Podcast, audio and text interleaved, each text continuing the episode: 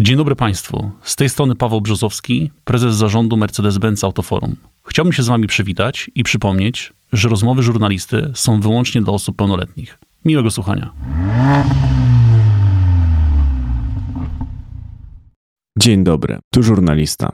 Przed całą rozmową chcę Tobie przypomnieć, że wszystkie moje odcinki znajdziesz przedpremierowo w czwartek dzięki aplikacji Tidal. I jak już tu jesteś, to proszę Cię o ocenę mojego podcastu. Zajmie Ci to 15 sekund. Będę Tobie bardzo wdzięczny. Dziękuję za wszystko i życzę miłego słuchania. Żurnalista. Rozmowy bez kompromisów.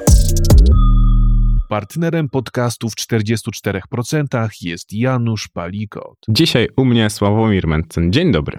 Dzień dobry. Świetnie widzieć. W krawacie zastanawiałem się, czy jak nie ma wizji, to jednak może uda się Ciebie spotkać w bluzie. W bluzie można mnie spotkać tylko wtedy, jeżeli biegam, ale biegam nocami, więc Wiem, mało osób mnie słyszałem, że wtedy o widzi. 23, 24. Wtedy dopiero jest czas. A jaką masz kondycję? Dobrze? Bo tam kiedyś czy, czytałem, że godzinę 20 mogłeś już przebiec. Tak, nawet, nawet więcej. Mój rekord to chyba 2,5 godziny takiego biegu, ale to było rok temu. Mhm. Lepszą kondycję miałem zdecydowanie jesienią. Potrafiłem już przebiec dobrze 15 kilometrów. Robiłem Mhm. sobie taką rundkę wokół Torunia e, oboma mostami. E, Teraz dopiero się odbudowuję e, po zimie. Akurat wczoraj wieczorem biegłem niecałą godzinę, więc jeszcze trochę przede mną. Te 2,5 godziny jak biegałeś, to, to, to nie jest ten wyjazd z kibicami Legii do Doniecka, to, to, nie, to nie, nie ucieczka. Nie, to zupełnie co innego. No nie ukrywam, że jak zobaczyłem, że jechałeś e, z kibicami Legii na mecz do Doniecka, schowane barwy klubowe, mówię, kurwa, czy to jest na pewno ta sama postać? No wtedy miałem ile? 20 lat, więc trochę wyrosłem. Od Skody Fabii po Mazdę szóstkę, tak całkiem, całkiem fajnie, bo zastanawiałem się, jak e, te, to życie biznesowe zmieniało twoje życie prywatne. Czy też miałeś takie momenty trochę odpłynięcia? No bo mogłeś, mogłeś się nasycić, bo ta, mm, to taka zajebistość, o czym rozmawialiśmy przed, że masz dużo ludzi, którzy za tobą idą, to nie jest oczywiste, szczególnie kiedy powiedzmy twoje życie jest zbieżne z polityką, może dać taki element trochę, mm, żeby dać się temu ponieść. Uważam, że to jest największe zagrożenie. E, Od dawna jestem przekonany, że moim największym wrogiem jestem e, ja sam i nikt nie potrafi mi tak zaszkodzić e, Mhm. jak ja. W związku z czym staram się pilnować, ale naprawdę, naprawdę nie jest łatwo. Mm, Nic dziwnego, szczególnie, że każdy szepcze, że ale jesteś super, ale jesteś dobry, Mm, a tych głosów wydaje mi się, że jest zdecydowanie więcej niż takich, które mogłyby próbować sprowadzić ciebie, ciebie na ziemię, ale to też jest tak, że no nie ma takiej skrajności, która jest dobra. To chyba możemy ustalić. Zależy. Na przykład prawda zawsze jest dobra. Jeżeli skrajność jest prawdziwa, to Mhm. jest jak No, najlepsza. Tylko sam wiesz, że jeżeli jest wojna, to pierwszą ofiarą wojny jest prawda i prawda nigdy nie będzie więcej warta od sensacji. To zależy, kto wycenia. Więc Mm, według wycenia, mnie... wycenia rynek. A to tak, e, prawda leży tam, gdzie leży, niezależnie od tego, czy to się komuś e, podoba, e, czy nie. E, Na ogół na mówieniu prawdy można tylko e, stracić. Mhm. To rzeczywiście wielu osób się o tym bardzo boleśnie e, przekonało, natomiast e, uważam, że warto mówić e, prawdę, niezależnie od tego, e, czy to się komuś e, podoba, czy nie. Tutaj od razu wchodzisz w kolizję z poprawnością polityczną, która osiąga absurdalną cenę. E, Tak, e, to jest e, duży problem. Poprawność polityczna była problemem sporym 2,5 czy 3 lata temu, e, a teraz jest po prostu niebezpieczna. Ja od, od kilku tygodni taka myśl chodzi mi po głowie, że niestety jako ludzkość chyba zmierzamy do zagłady, bo w ciągu ostatnich dwóch lat dwa razy cała ludzkość, a przynajmniej jej część, dostała amoku. Najpierw dwa lata temu w związku z tym wirusem i teraz, i teraz trochę obecnie również. I teraz okazuje się, że pod wpływem emocji, pod wpływem e, takiej e, tak tłumu, Mhm. tego hejtu w internecie, nawet poważne państwa, takie jak Niemcy, potrafią całkowicie zmienić swoją politykę. Przecież kilka dni po wybuchu wojny Niemcy całkowicie zmienili swoją politykę energetyczną, militarną, swoją politykę zagraniczną, tylko dlatego, że lud chciał jakiejś Mhm. zmiany, ponieważ domagał się, że e, za wszelką cenę należy jak najbardziej teraz e, odciąć się e, od Rosji. Nie chcę teraz oceniać, czy to dobrze, czy Mhm. źle, tylko chodzi mi o to, że nawet tak poważne, zarządzane naprawdę z pewną wizją długofalowo państwo jak Niemcy zrobiło bardzo szybką korektę pod wpływem emocji tłumu, które są Mhm. ciężko kontrolowalne. I już widzimy teraz, że politycy niemieccy ochłonęli po tych kilku tygodniach, Mhm. zaczynają się wycofywać. Mówią, że z tymi sankcjami to trochę nie przesadzajmy, nie będziemy przecież zatrzymywali kupna ropy i tak dalej. Więc kilka tygodni zajęło politykom Mhm. niemieckim na to, żeby trochę odwrócić to, co się wydarzyło w ciągu pierwszych kilku dni. Więc skoro ludzkość, skoro politycy pod wpływem naporu, naporu tłumu są robić w stanie takie absurdy, jak robili dwa lata temu w związku z tym e, wirusem, że zamykano całe miasta, zupełnie zmieniono nasze Mhm. życie, czy teraz Niemcy są w stanie zmienić swoją politykę, to ja naprawdę boję się, co jeszcze się może wydarzyć w ciągu kolejnych pięciu, dziesięciu lat, kiedy ludzkości znowu odbije na jakimś punkcie. Mi się wydaje, że łatwo było zainterweniować na samym początku, ze względu na to, że jeżeli to by się skończyło w przeciągu miesiąca, może dwóch, to łatwo byłoby się wycofywać delikatnie z tych e, wszystkich decyzji. To zobacz jak teraz, bo mi się wydaje, że polityka w Polsce działa na tej zasadzie, że jeżeli to jest tak, że napływ tych ludzi skończy się tam za miesiąc, bo ci ludzie zaczną wracać, bo to się sytuacja cała wyprostuje, to każdy uzna, że PiS był świetny. Że oni wygrali, że to było polityczne złoto, zachowaliśmy się odpowiedzialnie, zachowaliśmy się jak bracia. Mm, Tylko tutaj jest ten pewien margines błędu, że to się musi skończyć w jakimś tam krótkim okresie czasu. Nie uważasz, że to, jeżeli to przelicytujemy, bo mi się wydaje, że to jest pewnego rodzaju licytacja, to co ty powiedziałeś u siebie na kanale, że my już marudziliśmy na to, jakie, jakie, jakie jest e, środowisko medycyny w Polsce, szkolnictwa i tego wszystkiego. Jeżeli my pójdziemy z tym jeszcze głębiej, to tam już ciężko się nawet odbić od tego. Mm, Tak. y, Ja ogólnie jestem pesymistą, jeżeli chodzi o kolejne Mhm. lata, e, zwłaszcza w Polsce. Boję się, że będzie naprawdę nieciekawie. W szczególności żal mi trochę młodych ludzi, e, ponieważ ja miałem jednak te swoje kilkanaście lat e, dorosłości, w których mogłem jako tako się ogarnąć, kupić sobie mieszkanie, założyć rodzinę. Natomiast gdybym teraz miał wchodzić na, na rynek pracy, widząc obecne ceny mieszkań, obecne stopy procentowe, czy to, że będą Mhm. jeszcze większe, czy chociażby koszty życia, to wydaje się, że kolejne lata wcale nie muszą być takie wesołe i naprawdę nikt nie wie, do czego nas to e, doprowadzi. Ja bardzo często mówię, że, że nie mam szklanej kuli, w związku z czym nie ośmielam się prognozować. Rzadko Mhm. mi się zdarza stawiać jakieś e, prognozy, jeżeli już to staram się jakoś je ograniczać, czy mówić, jeżeli się nic dziwnego e, nie wydarzy, ale, ale to jestem w miarę pewien, że, że czekają nas duże, duże wstrząsy. Nie wiem dokładnie jakie. To jest tak, jakbyśmy wpuścili słonia do składu porcelany, to ja wiem, że coś pęknie, ale co Mhm. Dokładnie i w jaki sposób, to nie potrafię e, przewidzieć. Jak już e, nawiązałeś do tych swoich młodzieńczych lat, to twoja droga od Kujona w podstawówce przez gimnazjum i liceum akademickie była druga, długa do tego miejsca, w którym jesteś? Nie do końca rozumiem No pytanie. nie, no jak patrzysz na tą drogę, którą przebyłeś, to w którym momencie zrozumiałeś, że masz duże predyspozycje do tego, żeby zostać tym, kim jesteś? Ja nigdy nie przewidywałem, że będę e, tym, kim I ta jestem. szklana kula nie działała Nie, nie, nie. To znaczy, ja zawsze byłem ambitny, zawsze Mhm. chciałem coś osiągnąć, natomiast e, to zmieniało mi się w życiu, e, co ja chcę osiągnąć. O tym, żeby być kiedyś w przyszłości politykiem, na pewno poważnie myślałem jako nastolatek, a potem ponownie na studiach, a potem mi na, no, na ładnych kilka lat kompletnie Mhm. przeszło. Gdy byłem w okolicach 29-8 roku życia, w ogóle nie brałem pod uwagę Mhm. tego, że mogę zająć się kiedyś polityką, więc to mnie trochę zaskoczyło. Kiedy wchodziłem do polityki w tym roku 2016, absolutnie e, nie przewidywałem, że uda mi się tak daleko e, dojść. E, Więc jestem pod wrażeniem tego, co udało się zrobić, ale nie przewidywałem tego. To nie jest tak, że sobie coś zaplanowałem 20 lat temu i teraz z żelazną determinacją to wykonuję. Mhm. To w dużo, dużo przypadków było po drodze. No tak, tam czytałem i, i też mi się tak wydawało, bo ja chciałbym też odrzeć to, że ty byłeś normalnym gościem. Raczej byłeś taki jak każdy inny, bo wydaje mi się, że ludziom wydaje się, że ty byłeś takim małym robotem, który mówił w taki sposób, jaki mówi dzisiaj. Mm, To jest na zasadzie dzieci, że dzieciom się wydaje, że rodzice zawsze byli dorośli. I tutaj, tutaj jest tak samo, że to był na pewno pewien proces budowania tego, kim jesteś dzisiaj. Tak, i to, to było tak, że miałem lata, kiedy udało się trochę więcej robić, ale całe lata, kiedy e, udawało się dużo mniej Mhm. e, robić. E, Dużo się bardzo uczyłem i dużo się rozwijałem w podstawówce. To znaczy do 13 roku życia startowałem w najróżniejszych olimpiadach z historii, geografii, z matematyki. Mhm. W zasadzie nic nie robiłem, tylko się uczyłem. Czytałem książki, grałem w piłkę e, z Okej. kolegami. A to piłka, to wtedy już grałeś, grałeś wtedy w Elanie, czy... Nie, czy... nigdy nie grałem A, zawodowo, tak z- na podwórku. Wiadomo, A, że to nie było wtedy orlików, bo to zupełnie inne czasy, więc bramka e, składała się albo z latarni i plecaka, albo Mhm. z dwóch drzew gdzieś tam Kreatywne na początku. podwórku. No bo wtedy naprawdę nie było orlików. Mhm. Nie było gdzie grać w No piłkę. nie było. Teraz w zasadzie wszędzie widzę boiska, tylko nie I- widzę ale- dzieci na no tych właśnie, boiskach. A wtedy było wszędzie, były wszędzie dzieci w latach 90., ale boisk nie było. Nie było naprawdę e, gdzie grać, więc zajmowałem się głównie czytaniem książek i grą w piłkę. Potem trochę mi się e, pogorszyło z nauką w gimnazjum. Byłem w bardzo dobrym gimnazjum, natomiast absolutnie nie byłem tam najlepszy. Byłem tam średniakiem i też trochę żałuję z perspektywy czasu, że ten okres zmarnowałem. Mhm. E, Wtedy dostałem komputer, no i niestety e, 13-latek i komputer, więc zbyt dużo czasu spędzałem na grach komputerowych. A to w co grałeś? Jeszcze przerwę tutaj. Bardzo dużo grałem w. Znaczy, moja ulubiona gra, która prawdopodobnie na całe życie ze mną zostanie, to jest StarCraft. Mhm. Bardzo dużo grałem w StarCrafta, czy na, na Battle.necie, czy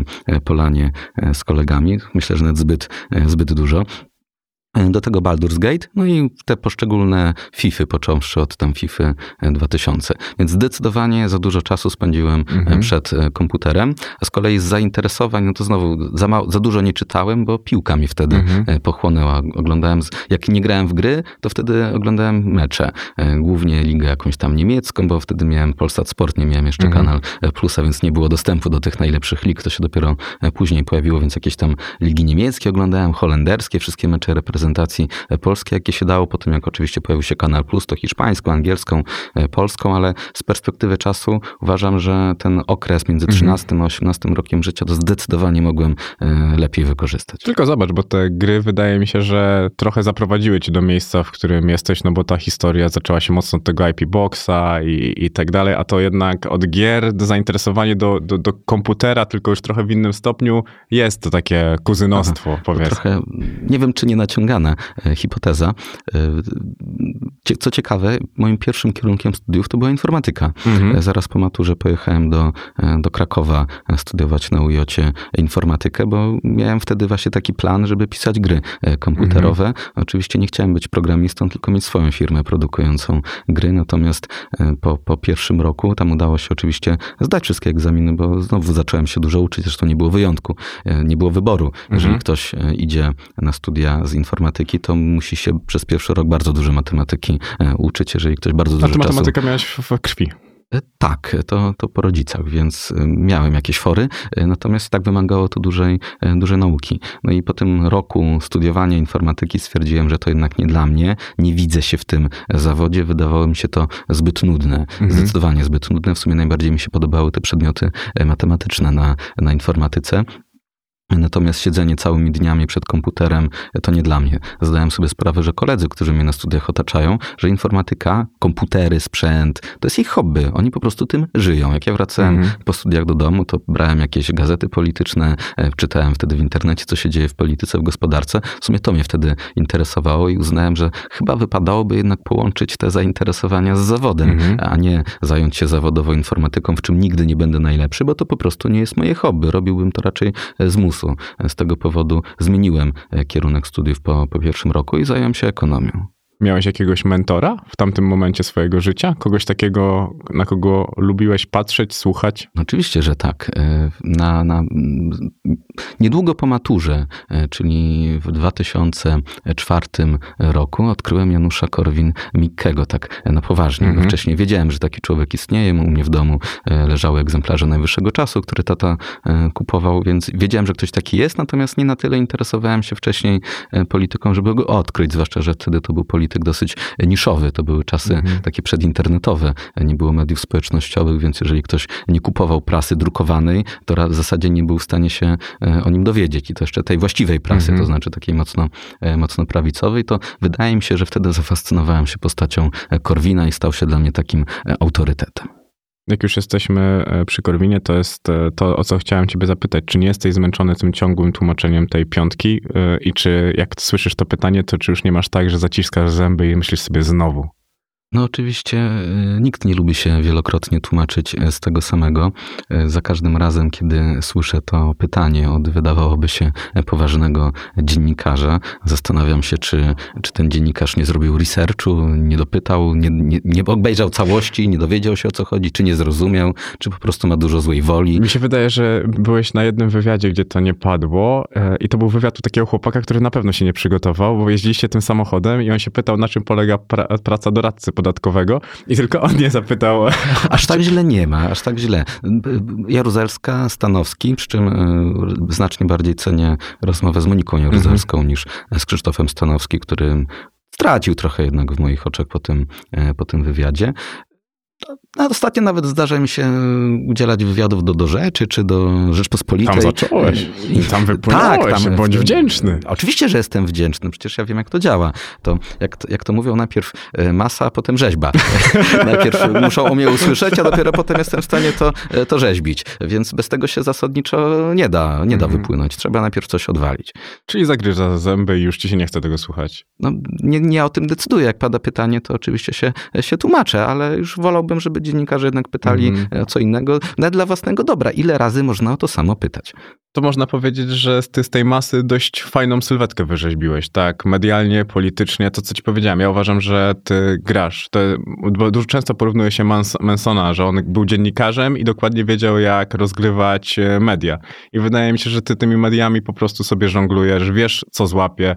Zrozumiałeś, że merytoryka to jedno, bo merytoryka musi stać, ale ona stoi za emocjami kiedy e, schowasz emocje i masz samą merytorykę. Zresztą ty to o tym mówiłeś, że do momentu, kiedy posługiwałeś się tematami ekonomicznymi, to nikogo to nie interesowało. Nagle wywaliło, wywaliło piątkę, ktoś to wyciągnął z kontekstu, e, zostawił film tylko i wyłącznie z tym, żeby to zainteresowało i to złapało. Zobacz, zobacz, jak też ja na to patrzyłem, jak to oglądałem, z dużym podziwem i szacunkiem tego, jak gościu potrafi w to grać, bo mnie nie interesują twoje poglądy. Szczerze powiedziawszy, ja w ogóle na to nie patrzę, nigdy nie utożsamiam polityka z poglądami, no chyba, że już jest tak długo i gada takie bzdury, że, że wtedy jestem w stanie uwierzyć nawet w każde, w każde jego kłamstwo, ale to, jak ty to zrobiłeś, to pokazuje, że da się mediami żonglować, bo one chcą skandalu, a ty wiesz, jak ten ich, ich skandal ugrać na swoją stronę. I ta intuicja była zawsze z tobą, że ty wiedziałeś, żeby w taki sposób e, grać w tą grę? Po pierwsze, to stawiasz e, silne tezy, że ja już wiem, jak grać. Ja się cały czas uczę. No jeszcze dobrze, jest, to całkiem nieźle ci idzie. Nauka. Uważam, że jeszcze mam naprawdę bardzo dużo do e, nauki i to jest pewien proces. Natomiast kiedy on się zaczął no w okolicach roku 2017-18, mhm. bo miałem taki zwyczaj już od kiedy firmę założyłem, że jak nie wiedziałem co zrobić, to szukałem e, rad od mądrzejszych e, od siebie. I zauważyłem, że zauważyłem, że wiele problemów, które próbuję rozwiązać, ktoś już kiedyś próbował je rozwiązać i nawet mhm. znalazł gotowe odpowiedzi. Więc pierwsze takie e, postanowienie to dokształcać się w zakresie, w którym pracuję. No i drugie moje odkrycie wydawałoby się oczywiste, ale nie od razu razu na nie wpadłem, że znacznie więcej problemów rozwiązała ludzkość taka cał, cała niż tylko Polacy. W związku z czym zacząłem sobie na interesujące mnie tematy ściągać książki ze Stanów Zjednoczonych, mm -hmm. bo mhm. tam to wszystko jest trochę bardziej rozwinięte i zaawansowane. I właśnie w okolicach roku 2018, kiedy zauważyłem, że ta praca polityczna buksuje w miejscu i absolutnie nie idzie do przodu, coś robimy mm -hmm. źle, pomyślałem, że trzeba zacząć robić to trochę lepiej i ściągnąłem sobie dosyć dużo książek ze Stanów Zjednoczonych o tym, jak się robi politykę, jak to w ogóle działa, jakie tam są mechanizmy, e, jak to działało w kraju, w którym ta polityka jest na profesjonalnym poziomie prowadzona już od dekad, jeżeli nie mhm. znacznie dłużej. E, no i wtedy zacząłem się uczyć tego. Zacząłem patrzeć, co działa, co nie działa, jakie tam są mechanizmy psychologiczne, jak działa tłum, w jaki sposób e, można wpływać e, na ten tłum. E, ja się cały czas jeszcze tego uczę. To nie jest też tak, że tak jak powiedziałeś, że ja wiem, jak to robić i to, co robię, to zawsze działa. Absolutnie no nie. nie. No zawsze działa nie, metodą nie. prób i błędów. Mhm. Co do zasady, to czy to w biznesie, czy w polityce, trzeba działać metodą prób i błędów i testować. Rzeczywistość jest bardzo złożona, nieprzewidywalna. Nigdy nie wiadomo, co chwyci, a co nie. W związku z czym trzeba wychodzić z różnymi e, pomysłami i patrzeć, który działa. Jeżeli mhm. któryś działa, to dopiero w niego iść. Nie można na samym początku postawić wszystkiego na jedną kartę, no bo może się nie udać. Jeżeli ktoś za każdym razem no nie, no, wszystko, na jedną, wszystko kartę, na jedną kartę, to jest zbyt ryzykowne. Prędzej czy później przegra, tak? Mhm. Więc trzeba e, testować, sprawdzać, co działa i im bardziej coś działa, tym dopiero wtedy bardziej e, w tym kierunku iść. I kilka rzeczy, które robiłem, okazało się, że chwyciły, Mhm. to je rozwijałem. Kilka w ogóle nie chwyciły, no to należy je zwijać. Ale to potem zostaje po czasie taki e, ślad, że wszystko, co robi, to działa. Nie, po prostu Mhm. widać tylko to, co tak, działa, bo jasne, że wcześniejsze No, rzeczy udało to, się to, zwinąć. To, to jest logiczne. Dla mnie wszystko chodziło mi o to, że patrząc na tą pozycję dzisiaj, wiadomo, że w domyśle są zawsze porażki, bo nie ma takiego gościa, który zawsze, e, zawsze wygrywa i też znaczące dla mnie było to, jak ty powiedziałeś, że nikt nie pamięta, co się w gazetach pisało 10 lat temu, 15 lat temu i dlatego dla mnie ten e, polityczny wyścig to nie jest sprint, a to, to, to jest maraton i można to po prostu e, rozgrywać, można raz pobiec szybciej, raz pobiec wolniej. Ważne po prostu, żeby cały czas się e, przemieszczać do przodu. Ogólnie polityka stała się takim clickbaitowym światem, tak samo jak media. Nie masz takiego wrażenia, że kiedy mm, spoglądasz na to, co czytasz, to w oczy ma ci się przede wszystkim rzucić e, nagłówek, a nie zawartość? Czy polityka to show biznes i rządzi się dokładnie tymi samymi Mhm. prawami, co show biznes, media również zresztą też. Część ludzi mówi właśnie, że należy być merytorycznym, mówić mądre rzeczy, tworzyć jakieś analizy, a tylko potem jak- nawet ktoś się stworzy, to nikt tego absolutnie e, nie czyta. Mhm. Więc trzeba mówić tak, żeby odbiorca to zrozumiał i w taki sposób, żeby treść do odbiorcy w ogóle dotarła. No bo jeżeli u siebie w piwnicy powieszę bardzo mądre treści na ścianie, one mogą być mądre, mogą wisieć, ale absolutnie nikt ich Tak mówiłeś e, właśnie nie o przeczyta. Facebooku i to też I było... Facebook działa dokładnie Mhm. w ten sam sposób. Większość ludzi nie rozumie, jak działa Facebook. Politycy nie rozumieją, jak działa Facebook, ale to nic. Firmy nie rozumieją, jak działa Facebook. Kompletnie nie mają firmy, a często Mhm. i agencje marketingowe, e, bo przestałem korzystać w swoich firmach z agencji marketingowych, bo one po prostu nie rozumieją mediów społecznościowych. To są ludzie, którzy biorą pieniądze za to, żeby e, promować coś w mediach Mhm. społecznościowych, absolutnie nie rozumieją podstawowych mechanizmów. Jeżeli widzę jakąś firmę, która u siebie na, na tablicy rzuca jakiś post informacyjny, gdzie nie ma żadnego mema, żadnej grafiki, żadnego haczyka, żadnego, nie wiem, odniesienia do popkultury, nie ma żadnego potencjału wiralowego, to ten post się po prostu nie rozejdzie. W ogóle Mhm. można go nie umieszczać. To nie ma absolutnie żadnego sensu. A i tak widzę na Facebookach mnóstwa firm, cały czas jakieś ogłoszenia, które kompletnie nikt nie czyta, lajkują dwie osoby. To nie ma żadnego sensu. Wydaje mi się, że te agencje e, przestały, przestały się rozwijać na tym, że e, media społecznościowe mają tylko ładnie wyglądać. Że oni przygotują grafikę e, i, i oni myślą, że to jest, to jest ta robota. To chyba właśnie nie, nie... Przygotują tekst, który jest absolutnie nieinteresujący, przygotują średnią grafikę, Mhm. która jest absolutnie nieinteresująca, no i wydadzą budżet na reklamę. To to potrafią No. rzeczywiście, ale prawie nikt nie potrafi robić zasięgów organicznych, a to jest naprawdę e, proste. E, Tylko trzeba zrozumieć ten mechanizm. I trzeba być kreatywnym, bo media społecznościowe powinny być przedłużeniem tego, kim jesteś albo co reprezentujesz. I wydaje mi się, że kiedy otaczamy się tą poprawnością polityczną, o którą już trochę e, zahaczyliśmy i chcemy być tacy poprawni, tacy idealni, tacy, żeby nie można było się do nas doczepić, no to w ogóle nie grzeje. Ludzie lubią jednak, żeby to było jakieś. Jeżeli coś jest nijakie, jeżeli właśnie nie pobudza żadnej emocji, jeżeli jest nieciekawe, to się nie rozejdzie. No Nikt nie tego, po, po co ktoś miałby u siebie udostępnić nudny post, który nic ciekawego nie wnosi, który nikogo nie zainteresuje? No nie udostępnij. A jeżeli nie ma udostępnień, to nie ma zasięgów. I, i to jest bardzo proste. Mhm. Natomiast ludzie z uporem maniaka dalej umieszczają te swoje Tak, nieciekawe tak, treści e, na Facebooku. I media społecznościowe są pewnym ekstremum. Ale dokładnie na tej samej zasadzie działają takie media tradycyjne, działają Mhm. portale, telewizja, radio. Jeżeli ktoś mówi w sposób nudny, monotonny, nieciekawy, nawet jeżeli mówi bardzo mądrze, no to niestety nikt go słuchać nie będzie. Ty długo uczyłeś się mówić? Korzystałeś z jakichś rad? Jak, jak to się stało? Mówiłeś, że jedno z twoich wystąpień, już nie pamiętam e, niestety które, jest definicją tego, jak tego nie robić. E, Moje pierwsze. Aha, tak, tak, tak. Moje Tylko nie pierwsze. pamiętam, gdzie one były. Jest na pewno dostępne u mnie na Facebooku.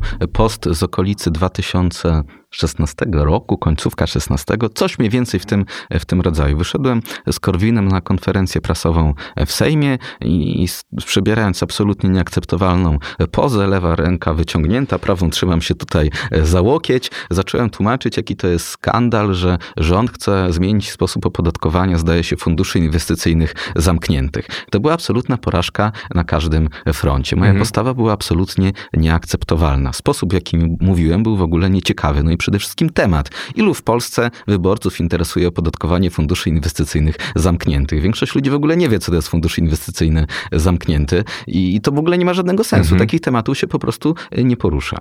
No, ale jeszcze wracając do tego pytania, to było tak, że ty to zauważyłeś, że tak się nie mówi? Czy ktoś przyszedł i powiedział ci, a zwróć na to uwagę? No to wystarczyło zobaczyć. To widać było, że tak się No, nie no- mówi. Zresztą umieściłem ten No nie, no filmik. zobacz polityków, jak oni się wypowiadają. To nie jest takie oczywiste dla wielu z nich. Dla mnie było. W każdym razie umieściłem filmik u siebie na Facebooku z komentarzem, że to jest moje chyba pierwsze wystąpienie i bardzo proszę o konstruktywne uwagi. I sporo Mhm. tych uwag było. No i zauważyłem, że to jest bardzo ważne, żeby nauczyć się mówić, bo jeżeli chcę być politykiem, to niestety będę musiał dużo mówić. Zacząłem się szkolić we własnym e, zakresie. Żałuję, że, e, żałuję, że nie zdecydowałem się w końcu, a zastanawiałem się w pewnym momencie, żeby właśnie zatrudnić jakiegoś e, trenera, Mhm. e, kogoś od uczenia dykcji, e, tak żeby ten proces przyspieszyć, ale niestety na to się nie zdecydowałem, więc oglądałem dużo filmików na YouTubie z różnych tam kanałów, głównie też znowu zagranicznych, Mhm. gdzie oni mówili, jak należy mówić, żeby zainteresować odbiorcę. No i do tego bardzo pomogło mi to, że wszystkie moje dzieci musiały chodzić do logopedy, w związku z czym musiałem codziennie po dobre pół godziny ćwiczyć z nimi mówienie i ćwicząc dzieci, sam się Mhm. ćwiczyłem, bo ja mówiłem jakieś zdania, a te dzieci musiały je powtarzać, więc ćwiczyłem razem z nimi Ja i to boję mi się, na pewno dzieci musiały pomogło. powtarzać. Twoje życie definiuje praca?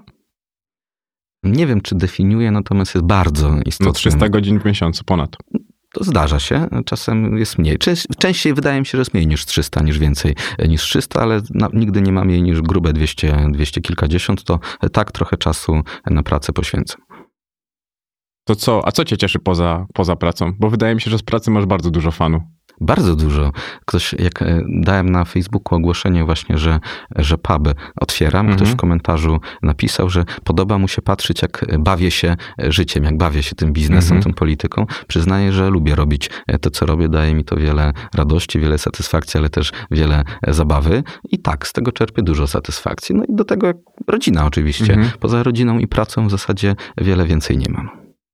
To nadal bardzo, bardzo dużo. Wydaje mi się, że nawet takie biznesy jak pub to jest, e, to jest nawet taki, ja bym nazwał to uśmiechem w tej całej branży, w którą ty robisz, że to, ty się uśmiechasz otwierając pub, że to jest takie coś zupełnie oderwane od wizerunku polityka, bo jak myślę, że gdyby mm, Donald Tusk albo Radosław Sikorski zrobili knajpę,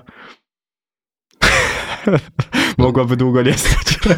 Ale ja nie jestem Donaldem Tuskiem czy Sikorskim. Mam tutaj trochę inne pojęcie, e, e, inne podejście do tego. Mhm. Wszystko zaczęło się oczywiście nie od pubu, tylko od browaru Mencen. No co tak. też zaczęło się, może, może zacznijmy od początku, No, okej. bo, bo to jest pewna historia pokazująca, jak to się wiele rzeczy przypadkiem w ogóle e, dzieje. Więc e, zupełnym przypadkiem zacząłem organizować te spotkania z serii Piwo z Mencenem, Mhm. które akurat e, nałożyły się na, na lockdowny. To były te wakacje 2020 roku, kiedy nie było żadnych koncertów, nie było gdzie wyjść. No to jak robiłem imprezę, to ludzie przychodzili. To była Mhm. największa trasa koncertowa e, tego roku w całej e, Polsce. Tam tysiące ludzi e, na sali. Zamiast naprawdę na nie było, Manson. Dokładnie, bo wszy- miałem spotkania w salach, gdzie normalnie o tej porze były koncerty, tylko nie można było zrobić koncertów, bo, bo były jakieś tam śmieszne lockdowny, więc robiliśmy spotkanie przy piwie. No przy piwie można się spotykać, więc spotykaliśmy się, a że dużo ludzi przychodziło, no to to już nie moja wina. No i zauważyłem, że to chwyta. To znowu ten test. Skojarzyłem się z piwem, to piwo Mencenem i zauważyłem, że to na dobrze działa, że jest zainteresowanie, że ludzie na to e, przychodzą i zdałem sobie sprawę wtedy, jak ten mechanizm działa. To jest tak jak z reklamą. Czemu marki umieszczają na billboardach twarze jakichś aktorów albo twarze sportowców? Mm, mi się wydaje, żeby na pewno nie chcą tego. Ja bym tego na pewno nie sprzedawał twarzą, twarzą sportowcy, tylko chciałbym się z nim kojarzyć. No właśnie. Mechanizm jest taki.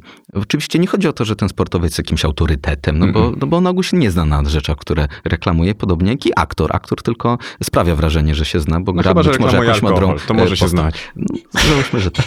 E, Więc e, mechanizm psychologiczny jest taki, że jak postawimy lubianą twarz, ona musi być lubiana. Mhm. Obok marki, to sympatia, którą ludzie mają do tej twarzy, przechodzi na markę. Jeżeli postać, którą lubimy, reklamuje jakiś towar, jakąś usługę, Mhm. jakąś markę, to nasza sympatia przechodzi na tą markę i z sympatii tą usługę kupimy. I wtedy pomyślałem tak. Ludzie lubią piwo, zwłaszcza młodzi mężczyźni. Mój elektorat też lubi piwo. W związku z czym, jak się postawię obok piwa, to sympatia do piwa przejdzie na mnie. No i pojawił się browar e, Mencen i zacząłem produkować e, piwo, e, które, znaczy raz, że to jest duża przyjemność dla mnie, Mhm. to jest zabawa, lubię się e, bawić, więc produkcja piwa jest dla mnie sama w sobie pewną wartością dodaną. Jeszcze można na tym zarobić e, pieniądze, poza tym ma korzyści polityczne, bo zacząłem się bardziej kojarzyć z piwem. Dla wielu ludzi się teraz bardziej kojarzy z piwem niż e, z podatkami, mimo że Mhm. na podatki poświęcam znacznie więcej czasu niż na, e, niż na piwo.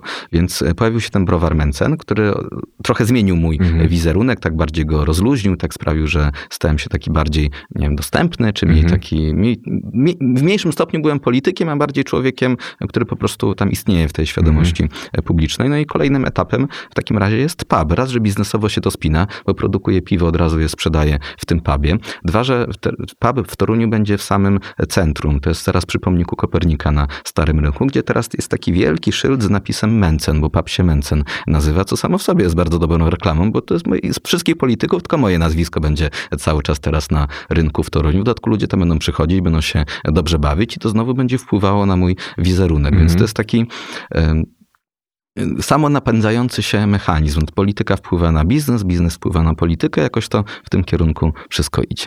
Tu musisz ufać e, dużej ilości osób, bo nawet patrząc na rzeczy, którymi się zajmujesz, to oddelegowywanie obowiązków jest e, bardzo zawiłe. Patrząc na to, jakie to są różne rzeczy. No, gdzieś tam mm, doradztwo podatkowe obok pubu z piwem i samego piwa, no kawałek jednak e, to leży od siebie.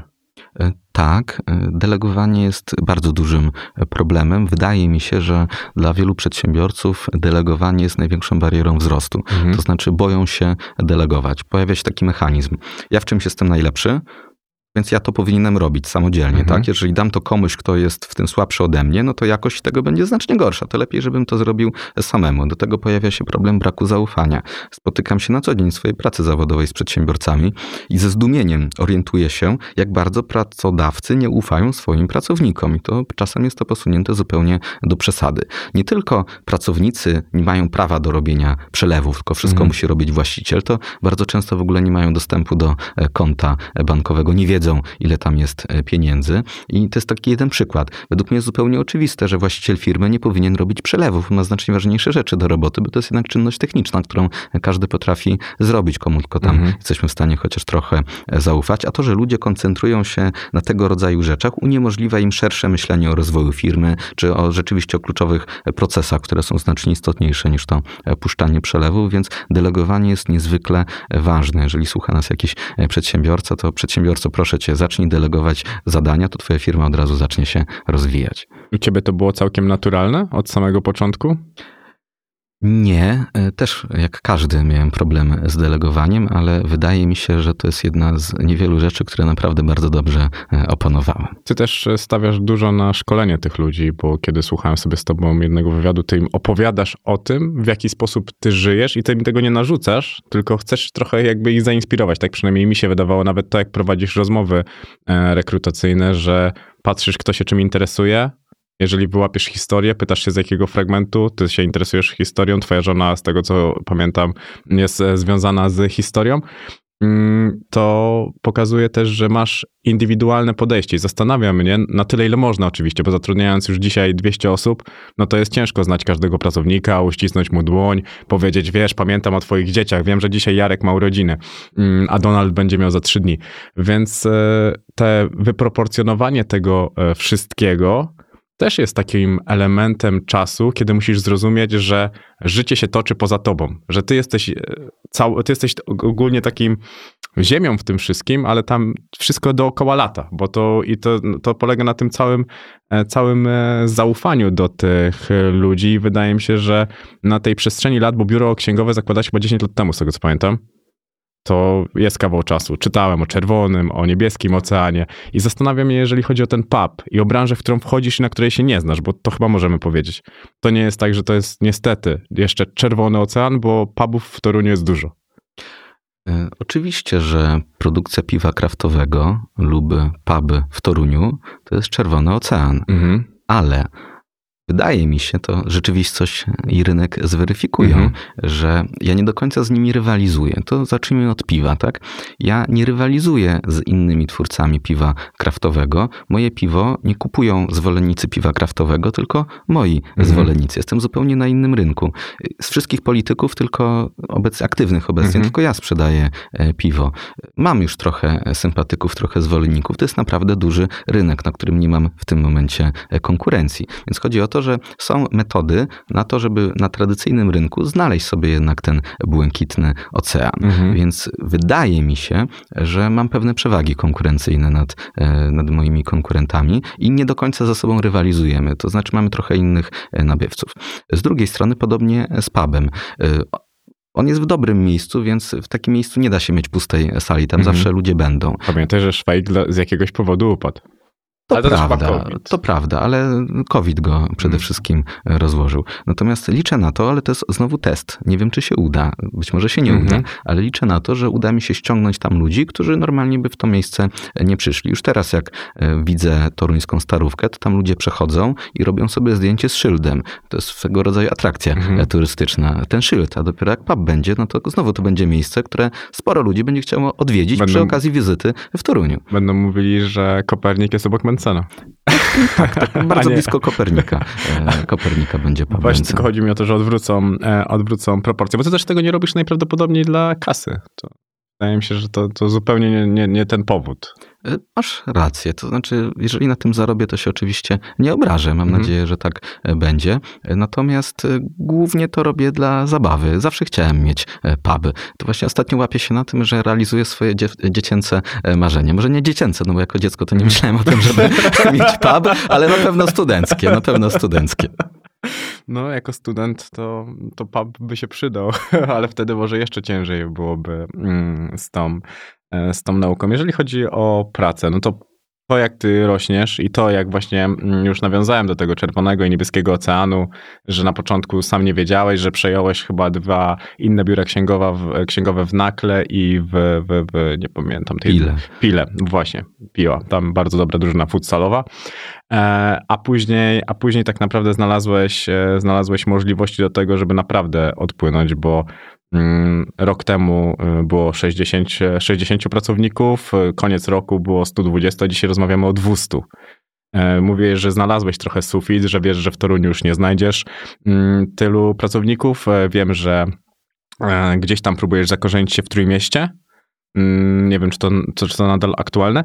Gdzie widzisz dalej możliwości rozwoju? Bo mi, mi, mi się bardzo spodobało to, co ty zrobiłeś z modelem subskrypcyjnym. To jest e, ruch, to jest game changer tego, co całej branży. E, Tak. Tak, e, to jest game changer. E, Uważam, że w długim terminie konkurencja będzie musiała się do tego e, dostosować. No, rynek doradztwa podatkowego w Polsce jest taki, że mamy bardzo duże firmy, korporacje obsługujące inne korporacje i bardzo malutkie, kilkuosobowe firemki obsługujące inne małe firmy. Moja firma jako jedyna jest dużą firmą obsługującą małe firmy. Mhm, wiem. Stąd rywalizuje nie z EY-em czy z KPMG, ale rywalizuje z czteroosobowym biurem. I teraz nakłady, które u mnie są na badania i rozwój, na technologię, e, w ogóle na wiedzę Mhm. podatkową, są wielokrotnie większe niż w tych innych małych firmach i konkurencja w zasadzie nie ma większych szans w tym momencie. E, Jak, gdzie jest sufit, to, to ja nie wiem. Na pewno jeżeli chodzi o pracowników, to już mniej więcej wiem, czy chociażby Mhm. przestrzeń biurową. e, Toruń się zrobił troszeczkę za mały, stąd te e, dwadzieścia kilka osób na start w Gdańsku. Co dalej będzie, nie wiem, ale uważam, że dalej są jeszcze dosyć duże możliwości rozwoju. Dlaczego nie Warszawa, a Gdańsk? E, No, e, raz dlatego, znaczy w Warszawie też mam e, biuro. Mhm. Jest zupełnie inny rynek pracy w Gdańsku i w Warszawie. Znowu w Warszawie musiałbym rywalizować z tymi wszystkimi mieszkańcami tych wieżowców, e, o pracowników. E, Z kolei w Gdańsku nie muszę, bo tam nie ma wieżowców. Jest znacznie mniej firm doradczych i pozycja rynkowa pracodawcy jest znacznie lepsza niż w Warszawie.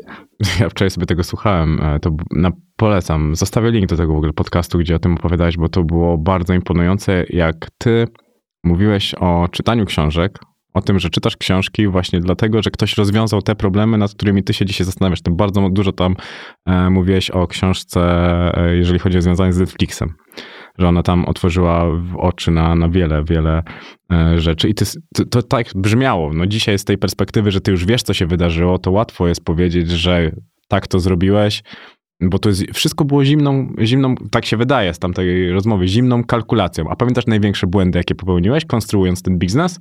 Bo wiem, że przez 6-7 lat działałeś jak konkurencja i powiedziałeś, No że tak nie należy. To jest pierwszy błąd.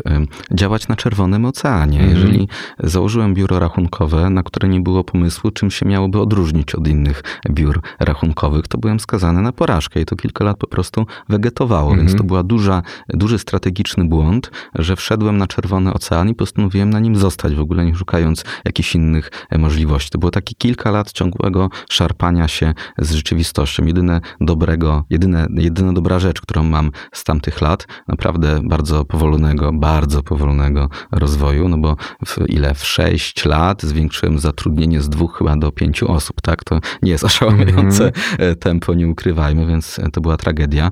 No jedyne dobre, co wyciągnąłem z tych lat, to to, że uzyskałem uprawnienia doradcy e, i w zasadzie tyle.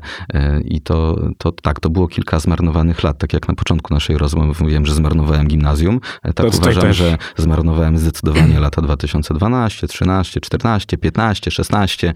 Dopiero w roku 2017 jakkolwiek to zupełnie ruszyło. To było zdecydowanie kilka, kilka takich zmarnowanych lat. I to był chyba od strony biznesowej taki największy strategiczny błąd, że pakowałem się wtedy w biznesy, bo to nie tylko biuro rachunkowe, sklep z bronią, kolejny czerwony, e, czerwony No ale wtedy to było miejsce, mówisz, że wtedy nie było takiej konkurencji. Tak, i w Toruniu nie było absolutnie Mhm. żadnej e, konkurencji, natomiast e, myśliwi z Torunia e, kupowali gdzieś wcześniej tą broń i amunicję, dojeżdżali kilkadziesiąt kilometrów do innych miejscowości i nie udało się w wystarczającym stopniu zmienić ich nawyku. Do tego zdałem sobie sprawę, że zbyt, w zbyt dużym stopniu zależy od kogoś innego, to znaczy od polityków. Tam pojawił się pomysł pani Bieńkowskiej, żeby na poziomie unijnym mocno ograniczyć możliwość sprzedaży broni i amunicji w całej Europie, Mhm. w tym w Polsce. I to było zagrożenie egzystencjonalne dla mojej firmy, e, ponieważ tak zwana broń sportowa dla sportowców to jest zupełnie normalna, funkcjonalna e, broń. To były normalne kałachy, Mhm. które kupowali ludzie na, na pozwolenie sportowe. I o ile ci myśliwi właśnie do mnie za bardzo nie przychodzili, to strzelcy sportowi, czyli normalni ludzie chcący mieć normalną broń, tak. I teraz, gdyby to prawo przeszło, w sumie przeszło, ale nie zostało do tej pory w Polsce zaimplementowane, to nagle całe moje stany magazynowe z dnia na dzień stałyby się bezwartościowe, Mhm. bo miałbym kilkaset tysięcy złotych w broni, które nie jestem w stanie nikomu sprzedać, bo nikt nie ma prawa, żeby ją kupić. I uznałem, że rynek, który jest w sumie mało rozwojowy, który jeszcze jest e, tak zależny od woli jakiegoś polityka, Mhm. jest po prostu zbyt ryzykowny. No i sprzedałem e, to wszystko i zainwestowałem gdzie indziej. Straciłeś kiedyś dużą kasę? Zależy jak zdefiniujemy dużą, Dużą ale dla ciebie. to wydaje mi się, że nie. No, to, to szanuję, bo to Ale jednak... wszystko przede mną. No tak, jesteś ciągle, ciągle młodym, e, młodym gościem, który ma też wiele pomysłów na życie i wydaje mi się, że największe, co ty masz, to to, że raczej nie robisz niczego wbrew sobie. Że tylko robisz rzeczy, które lubisz i czujesz. Zmierzam e, w tym kierunku. Mhm. Rzeczywiście. To jest coś, czego nie lubisz i robisz? Czy- No, czyli coś jest. E, Tak jak mówię, minimalizuję rzeczy, których, e, których nie lubię e, i staram się je delegować gdzie indziej, a skupiać się samemu na rzeczach, które dają mi satysfakcję. Muszę powiedzieć, że jestem pod coraz większym wrażeniem twojego researchu. Dawno, da, bardzo dawno, nie wiem czy kiedykolwiek, rozmawiałem z dziennikarzem, który by się do tego Ja stopnia do połowy nie do, do, przygotował, a ty nie dość, że przygotowałeś od strony faktów, bo znasz różne dziwne szczegóły z przeszłości, e, to jeszcze wyciągasz wnioski, których nikt wcześniej e, nie wyciągał. Jest to lekko niepokojące. Spokojnie, dojdziemy dalej. E, To jest dopiero, dopiero początek. Ale, mm, a jak teraz, jeżeli chodzi o mm, twoją firmę? Bo wcześniej definiowałeś ją jako 20 największą mm, na tym rynku, ale to wcześniej, to więc ciężko jest do tego się realnie odnieść. Powiedziałeś, że wielka czwórka to w ogóle nie są, nie są rzeczy, to są czerwone oceany, bo oni obsług, duzi obsługują e, dużych, a podobne firmy o podobnej wielkości jak ty nie obsługują, nie są zainteresowane twoimi klientami. Więc jak to wygląda? Ty możesz być piąty, a zarazem pierwszy? Jeżeli się nic dziwnego nie wydarzy, to w ciągu paru lat będę piątą firmą doradcą podatkowego w Polsce. Już teraz dużo mi nie brakuje do, do tych największych firm Mhm. zaraz za wielką czwórką. Natomiast w, w dokładne liczby to jeszcze wolałbym się e, nie, nie wchodzić. Mhm. Natomiast jeżeli wszystko się uda, bo mamy cały czas kolejne pomysły, nad którymi e, pracujemy, chociażby rozwijając ten model subskrypcyjny, Mhm. tworząc no, kolejne produkty subskrypcyjne, bo wydaje mi się, że rzeczywiście tam leży, e, tam leży przyszłość, to, to taki mam cel przynajmniej, Mhm. właśnie być tą piątą największą firmą e, w Polsce, przy czym największą polską, bo te cztery największe, one nie są No. polskie, więc e, chciałbym i mam nadzieję, że, że to się uda. Zresztą mój cały zespół o tym wie, że taki jest cel i bardzo ciężko pracuję, żeby ten e, cel osiągnąć, żeby być największą polską firmą doradczą. Dlaczego ko- komunikujecie się na Telegramie? Jest bardzo wygodny. I to tylko, bo... A co jeszcze? Znaczy, ogólnie zastanawiał mnie sposób e, komunikowania, bo to tak e, podkreśliłeś i zastanawiało mnie, czy to jest jakaś większa, większa teoria za tym idzie, jeżeli chodzi o sposób komunikowania, Równie bo tam dobrze- czytałem, że, że piszesz o 23, Równie że... dobrze to mógłby być sygnał, więc Mhm. jeżeli chodzi akurat o rodzaj tak, to komunikatora, to, właśnie żadnej wiesz, teorii za tym okej, nie ma. Natomiast to mi czemu chodziło. komunikator? E, To jest po prostu bardzo wygodne. Dlaczego? Ja nie lubię dzwonić. W ogóle Mhm. prawie do nikogo nie dzwonię i prawie od nikogo nie odbieram telefonów. Jeżeli ktoś, apel od razu do widzów, słuchaczy, jeżeli macie mój numer telefonu, nie dzwońcie, bo i tak nie odbiorę. Mój, e, mój o- ostatnio mi zaproponował taką opcję, że zauważył, że nie odbieram od nikogo telefonu, więc zapytał się mnie, czy mam mi w ogóle wyświetlać powiadomienia, że ktoś do mnie dzwoni. Kliknąłem, że nie i nawet nie mam powiadomienia, że ktoś do mnie Mhm. dzwoni, więc nie dzwońcie do mnie. Ja nie używam telefonu. Telefon mi służy tylko do internetu, do, do niczego więcej. Więc, e, więc Telegram, czy jakikolwiek inny komunikator. Jeżeli chcę komuś przekazać informację i chcę do niego zadzwonić, to tak, ja muszę mieć być możliwości, żebym zadzwonił. Nie Mhm. zawsze jestem, mogę być na jakimś spotkaniu, mogę z kimś rozmawiać, mogę być w miejscu, gdzie, gdzie nie wypada dzwonić, więc nie zawsze mogę zadzwonić. Poza tym oczekuję, że ta druga osoba będzie w stanie odebrać ten Mhm. telefon, co również rzadko się zdarza, bo moi pracownicy mają spotkanie, mają konsultacje z klientami, no różne rzeczy mogą mieć i nie zawsze byliby w stanie odebrać. Gdybym teraz cały czas musiał dzwonić do ludzi po to, żeby uzyskać jakąś informację albo przekazać im jakąś e, informację i liczyć na to, że oni akurat e, oddzwonią, a akurat jak oni będą oddzwaniać, będę na kolejnym spotkaniu, znowu nie będę mógł Mhm. rozmawiać. To kompletnie nie ma żadnego sensu. Nie byłbym w stanie się komunikować z ludźmi za pomocą telefonu. To narzędzie się po prostu do tego nie nadaje. E, Stąd zacząłem się komunikować na, za pomocą telegramu. I teraz, co jest bardzo ważne, Założyciele firm, prezesi, właściciele narzucają pewną kulturę organizacyjną w swoich firmach i pracownicy przejmują zachowania e, swoich przełożonych. Mhm. To już testowaliśmy to e, w firmie, no bo już mamy 200 ludzi, więc jesteśmy różne rzeczy w stanie e, testować i w poszczególnych działach czy zespołach widzę, jak bardzo osobowość czy sposób zachowania przełożonego wpływa na podwładnych. Naprawdę w wielu aspektach. I jednym z takich aspektów jest właśnie rodzaj komunikacji. Ja tego na samym początku nie narzuciłem. Ludzie sami zaczęli się komunikować za Mhm. pomocą e, telegramu i zauważyłem, że mimo, że nikogo nie namawiałem do tego, żeby w ogóle do siebie nie dzwonił, to podstawowym narzędziem komunikacji w całej firmie stał się komunikator, a nie wcale telefon. Moi pracownicy nie mają do siebie numerów telefonów, bo zupełnie ich do niczego nie potrzebują, bo po prostu do siebie nie dzwonią. Piszą tylko i wyłącznie Mhm. na telegramie. Tak można znacznie szybciej uzyskać informację zwrotną. Czy chociażby to pisanie o 23.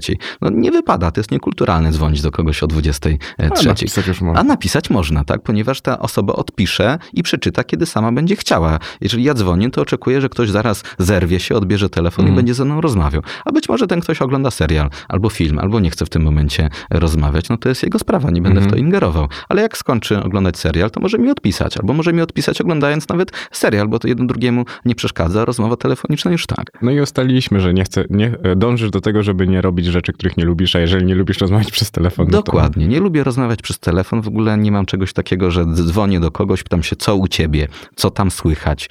W ogóle się tego, absolutnie tego nie czuję. Mhm. Jak ktoś dzwoni do mnie, w sumie też już nikt nie dzwoni, bo ludzie się odzwyczaili, ale jak ktoś do mnie dzwonił, co słychać, dobrze. To co jeszcze? To, Ja no słyszałem, dobrze że jest. ty jesteś bardzo słaby w te rzeczy, że jak ktoś wchodzi w windzie, to, to jest Tak, paraliż. tak, ostatnio jechałem z windą, windą na taką konferencję i właśnie wszedł przedsiębiorca, też uczestnik tej konferencji, nawet pod tym kątem do mnie zagadał, wiedząc, że, e, że, że robi mi lekko na złość, Mhm. taki żart z jego strony, że zaczął do mnie rozmawiać w windzie, więc tak, jak chcecie mnie wkurzyć, to, to odezwijcie się do mnie w windzie. Jak, jak ciebie e, strollować? E, Też e, ogólnie rada dla ludzi jest taka, żeby czytać książki.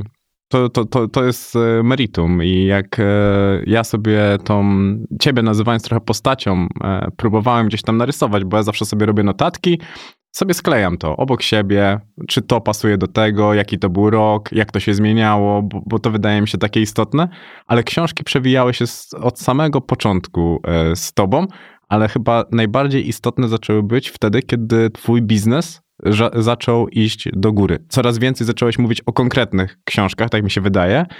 Mm, I to pomagało mi zrozumieć, gdzie y, ty mierzysz. Bo ty nie mówiłeś nigdy o małych biznesach, o małych książkach, o książkach, o których ktoś mógł nie wiedzieć. Ty szukałeś rozwiązań na problemy dużych marek, dużych ludzi, którzy byli przed tobą w tym miejscu i do miejsca, do którego ty zmierzasz, żeby iść z większą jasnością umysłu. Ładnie powiedziałeś. E, to znaczy, rzeczywiście książki, dużo książek o biznesie zacząłem czytać, kiedy poczułem taką potrzebę. Mhm. To była wiosna 2020 roku, kiedy nagle z tych kilku osób, które miałem przez tyle lat, zrobiło się kilkanaście czy tam dwadzieścia i zorientowałem się, że, że ja nie umiem zarządzać 20-osobową firmą, bo absolutnie nigdy tego nie robiłem. Mhm. W związku z czym zrobiłem to, co zawsze robię, kiedy czegoś nie umiem. Zacząłem ściągać książki, jak to się robi. Moim takim pierwszym odkryciem, jak e, zdałem sobie sprawę, że to jest szybko rosnąca firma z dużym potencjałem, i trzeba będzie ją skalować. Nie umiem skalować, znaczy teraz już trochę umiem. Wtedy w ogóle nie umiem mhm. skalować firmy, więc y, ściągnąłem sobie, nie wiem, z pięć czy ileś książek o skalowaniu firmy, o problemach szybko rosnących firm. W jednej książce było 10 typowych problemów. Patrzę, mam wszystkie 10.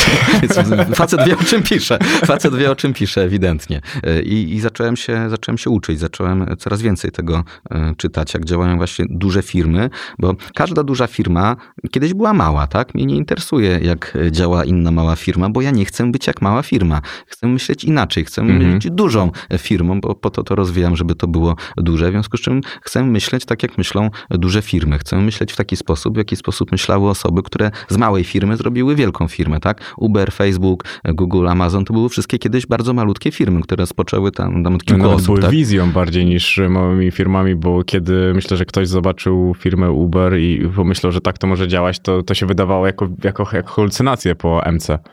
Tak, Uber przeszedł e, długą drogę, ma bardzo ciekawą historię e, powstania, zresztą czy Airbnb, czy mm. Uber. Są niesamowite historie się. Jak czytałem ostatnio o, o tej wojnie pomiędzy Uberem a chyba Baidu w Chinach, jakie starcie gigantów właśnie na tym rynku. Relewacyjna historia, to się czyta jak powieść batalistyczną e, tak naprawdę. I bardzo mnie to wciągnęło. Te, ten świat, ten startupów właśnie, tych skalowalnych firm, tych jednorożców. Naprawdę mnóstwo rzeczy się mm -hmm. można od tych ludzi nauczyć. Właśnie w tej Dolinie Krzemowej stworzył się właśnie taki ekosystem. Tam jest w jednym miejscu mnóstwo ludzi, którzy się naprawdę na tym znają, bo to przerobili. I oni tam pojawiają się na różnych stronach tych poszczególnych mm. książek. To jest taki pewien taki uniwersum mm. tych ludzi od e, skalowalnych startupów. Można dowiedzieć się, jak, jacy, którzy ludzie mają mniej więcej jakie e, modele zarządzania i czerpać z nich to, co najlepsze, bo oni mieli swoje sukcesy, mieli swoje porażki. Niektóre rzeczy działają, niektóre nie. Też trzeba to testować. Cały czas można dzięki temu uczyć się czegoś nowego. Też daję te książki pracownikom, żeby je czytali, żeby wiedzieli, o co mi chodzi, żeby sami potem podejmowali decyzje też w oparciu e, o to, co myśleli ci ludzie. I to jest fascynująca taka trochę przygoda intelektualna, poznać ten zupełnie nowy świat, bo ja wcześniej nigdy żadną firmą taką większą nie mhm. zarządzałem, no bo nie miałem no takiej jak, no. E, okazji i trochę się uczę z książek, a trochę e, z praktyki, próbując wdrażać to, co przeczytałem. Metodą prób i błędów. Dokładnie. Najstarsza metoda, jaka istnieje, a jednak cały czas jest w grze, ale jednak lepiej uczyć się na cudzych błędach niż na swoich, szczególnie, że jest kilka problemów, które zostały rozwiązane na milion sposobów i nie ma sensu wymyślać e, milion e, pierwszego. I też e, to jest bardzo ciekawe, że ten nagły wzrost, bo ta firma nie rosła regularnie, tylko był taki moment, że to właśnie tak jak ty mówiłeś, że to tam nie rosło i nagle było takie boom i, i to, to wysadzenie, więc to też trzeba było być czujnym i ostrożnym, bo łatwo jest właśnie przelicytować.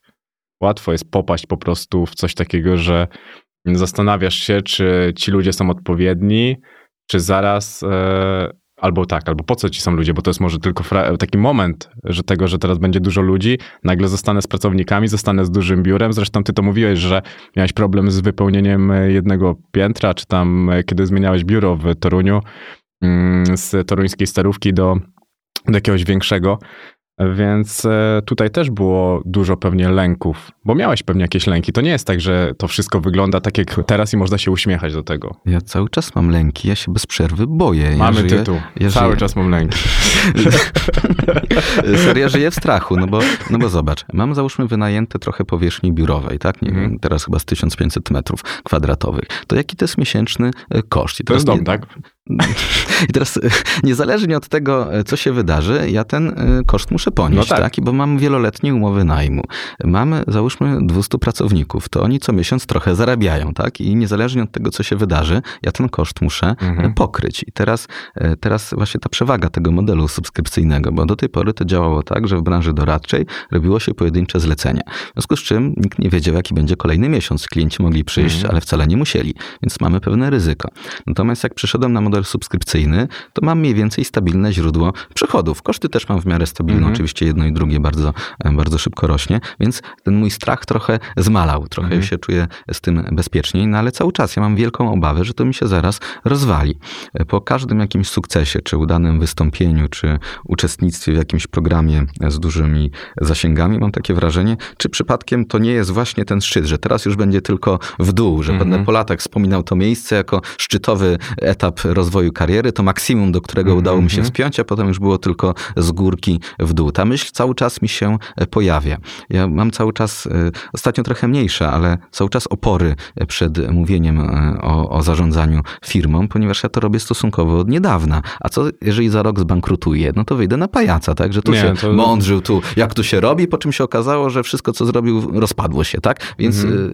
e, nie wiem cały czas, gdzie to mnie doprowadzi. Nie wiem, ile czasu to jeszcze będzie trwało. Nie wiem, gdzie mnie jaka rzeczywistość zaskoczy. Zawsze może pojawić się ten e, czarny łabędź, rzecz, której jestem Mhm. absolutnie nie jestem w stanie e, przewidzieć, nie jestem się w stanie na nią przygotować i wszystko mi się e, rozpadnie. Nawet nie, nie jestem w stanie przewidzieć, e, co to będzie, ale tak, e, może nie mogę powiedzieć, że mam problemy ze spaniem albo chodzę i się zamartwiam, ale naprawdę Mhm. Tylko przypomnijmy, że biegasz o 23.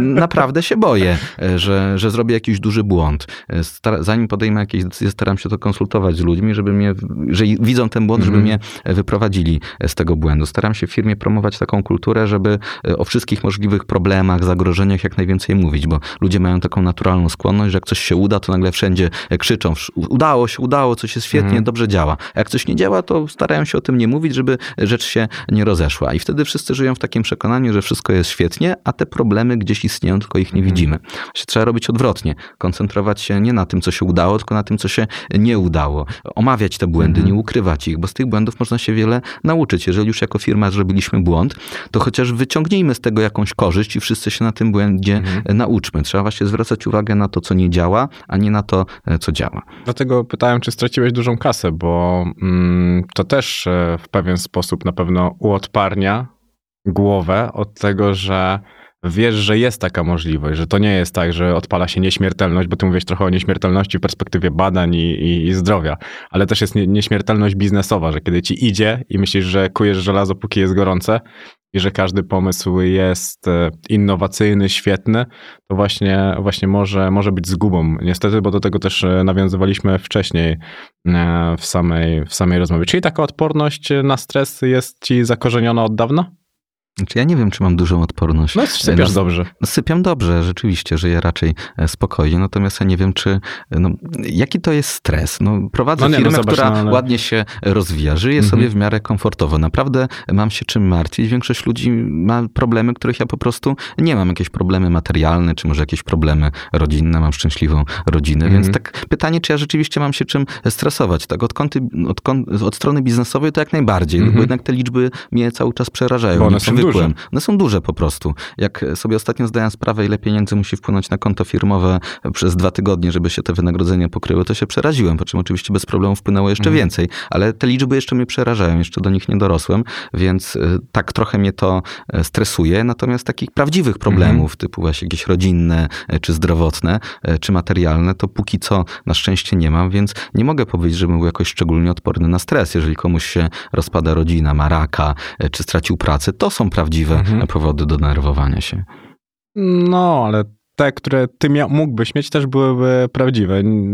każdy, pamiętaj, że nie można myśleć, kto ma gorzej, tylko w jakim miejscu się znajdziemy i, bo zawsze możemy powiedzieć, że ktoś ma gorzej od nas, to, ale to nie jest żadne pocieszenie, bo my zmierzamy się z tym problemem i musimy e, z nim walczyć, dlatego dla mnie każdy problem w jakimś stopniu może być porównywalny e, do do tego, do tego poziomu, do którego próbujemy, e, próbujemy bić jednak. No bo... tak, ale trzeba, trzeba uniknąć takiego czegoś, że zaczniesz narzekać, że strasznie No nie, cię no. uwierają twoje diamentowe Nie, buciki. no Oj, to tak. jak No one nie, mnie uwierają, nie. No to łatwo wpaść trochę w No coś to takiego. tak, ale to tam bzdura. Bardziej chodzi mi o takie faktyczne, realne problemy, z którymi mógłbyś się mierzyć, bo jeżeli by to siadło, to pomyśl sobie, co by musiałbyś zrobić, żeby wstać. Dużo. Nie No wiem, czy właśnie, kiedy byłbym, dlatego- kiedykolwiek byłbym w stanie. No teraz miałem w firmie rzeczywisty problem. Równo rok temu. Kwiecień, maj, Mhm. wchodzi nowy ład. Teraz wtedy moja firma była tak skonstruowana, że raz nie było tego modelu subskrypcyjnego, Mhm. a dwa, zdecydowana większość przychodu to był IP Box. No I w momencie, w którym wszedłby nowy ład w tym planie, który wtedy go e, zapowiadali, to cały IP Box by siadł i pytanie, co dalej e, z firmą, tak? No i okazało się, że, znaczy wtedy wiedziałem, że musimy coś wymyślić, inaczej będzie źle i wymyśliłem tego Mencen Plusa, czyli ten model Mhm. subskrypcyjny i uratowaliśmy się i wyszliśmy nawet jeszcze znacznie więksi, ale gdybym wtedy nie wpadł na ten pomysł, no to, to nie wiem, czy byśmy teraz dzisiaj e, rozmawiali. No właśnie, wi- no widzisz, o, do, tego, do tego próbowałem e, nawiązać, bo wiedziałem też o tym, że tam był ten moment i że wtedy to wymyśliłeś. Też, też szybko w takie życie rodzinne się zaangażowałeś. No jednak, wiesz, Ożeniłem się, jak miałem 24 lata. no właśnie, no to szybko. Jak na, Już po dziś, studiach, to no, chyba ale na dzisiejsze realia, no to jednak... Pytanie, czy, czy współcześnie raczej ludzie zbyt późno e, nie zaczynają okej, życia No dobrze, no bo, bo też można postawić e, taką tezę i tak zobaczyłem. Na początku mówię, dobra, młodo wygląda, sprawdzam, wiedziałem, że jesteśmy mniej więcej w podobnym e, wieku, ale później mówię, kurde, on jest 10-11 lat po ślubie? Coś tu, coś tu mi nie gra, sprawdzam to, czy to nie jest fake, a to naprawdę, e, naprawdę się działo, więc e, to tak pokazało mi też, że to życie przez ciebie budowane było dość struktura, strukturalnie ładnie, tak, żeby móc też skupić się na tym, jak e, budować życie mm, takie typowe związane z karierą, bo ty też powiedziałeś to w jednym z wywiadów, już nie pamiętam niestety u kogo, że tak, że żona zajmuje się domem, a ty pracujesz i nawet jeżeli te proporcje byłyby po połowie, to po prostu byłoby i gorzej w domu, i gorzej w pracy. I też z tym e, się zgadzam. Najfajniejsze jest to, niezależnie od tego, od poglądów i tego, jak ktoś myśli o, o świecie, to zajmować się tym, co robisz dobrze i co kochasz. Bo napierdalanie się, że teraz to tak wygląda, jest kompletnie bez sensu, bo ktoś może być szczęśliwy z tym, co robi i, i, i tak dalej, więc tutaj też e, ten, ten taki hejt, który próbuje być dookoła ciebie, jeżeli chodzi o to, to mnie trochę bawi. Bo ja uważam, że to, jak ty porównałeś właśnie mm, Korwina do pa- papieża Franciszka, to jest meritum tego, co powinien każdy zobaczyć, żeby móc wtedy usiąść do stołu i ze sobą pogadać. Bo jakoś tak, jak ty tam powiedziałeś, że nie ma takiej osoby na świecie, z którą ty się zgadzasz słowo w słowo, to wydaje mi się, że nikt nie ma takiej drugiej osoby, z którą można się zgadzać słowo w słowo. I to, jak ty powiedziałeś, że w waszej partii jest tak, że nie dostajecie telefonu, co macie mówić dzisiaj, to, to mi się podoba. Światopoglądowo to tam jest zupełnie nie ja, bo ja uważam, że każdy może być każdym. Ja wiem, że ty nie będziesz mógł się e, odnieść do niektórych rzeczy i też mi się wydaje to, że pytanie ciebie tam o niektóre rzeczy jest kompletnie z dupy i kompletnie bezsensowne, bo i tak nie usłyszę niczego innego, bo wiem, że nie usłyszę i ty też doskonale, e, doskonale wiesz. Mnie zdziwiło tylko jedno, w tym całym wizerunku, wiesz co, e, że jak powiedziałeś o wolności słowa, ale że tam nie można było obrażać uczuć, uczuć Nie religijnych. zrozumiałeś. Niestety większość ludzi nie zrozumiała. Ja tam wyraźnie powiedziałem, że mając do wyboru e, całkowitą wolność słowa, taką Mhm. amerykańską, a to, co jest obecnie, wybieram całkowitą wolność słowa. Natomiast, jeżeli mamy walczyć o zniesienie tylko części ograniczeń w zakresie obrazu Mhm. uczuć religijnych, zostawiając pozostałe ograniczenia, to, to, to nie jest moja bitwa, tak? No bo jeżeli jesteśmy w stanie obrażać uczucia religijne, a nie jesteśmy w stanie, obra- a, a dalej mamy zakaz obrażania uczuć niereligijnych, Mhm. Związanych, nie wiem, z kolorem skóry, z pochodzeniem, z wiarą inną, Mhm. czy z orientacją, to to dalej nie jest wolność słowa. Jestem albo tak, jak jest Mhm. Nie No jest to to, nie jest mi to naj- się nie podoba. Wolę zdecydowanie pełną wolność słowa, a nie coś takiego, że znowu wyrywkową wolność słowa, ale trochę inną.